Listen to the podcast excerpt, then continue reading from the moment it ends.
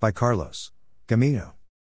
If you're like many people who have been accused of a crime in Wisconsin, whether it's possession of a controlled substance, armed robbery, or identity theft, or something else entirely, you'll probably want to talk to an attorney as soon as possible. That's true even if you're innocent. Why would you need a lawyer if you're innocent?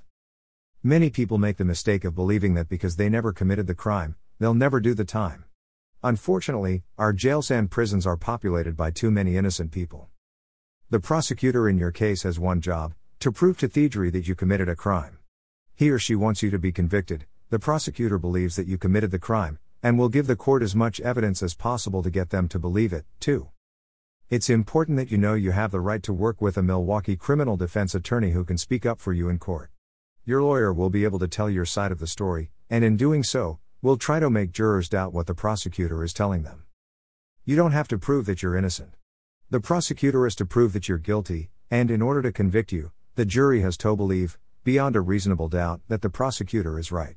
Your attorney's job is to make the jury doubt the prosecutor's story. No two cases are alike, and there's no way to guarantee a jury's decision, but many people find that it's helpful to have a lawyer arguing for them to fight back against what the state's attorney, the prosecutor, is saying. Do you need to talk to a criminal defense lawyer in Milwaukee? If you've been accused of a crime and think you might need an attorney, call us right away at 414 383 6700. You can also get in touch with us online for a free case review. We'll discuss your situation and start putting together the defense that gets you the best possible outcome. Carlos Gamino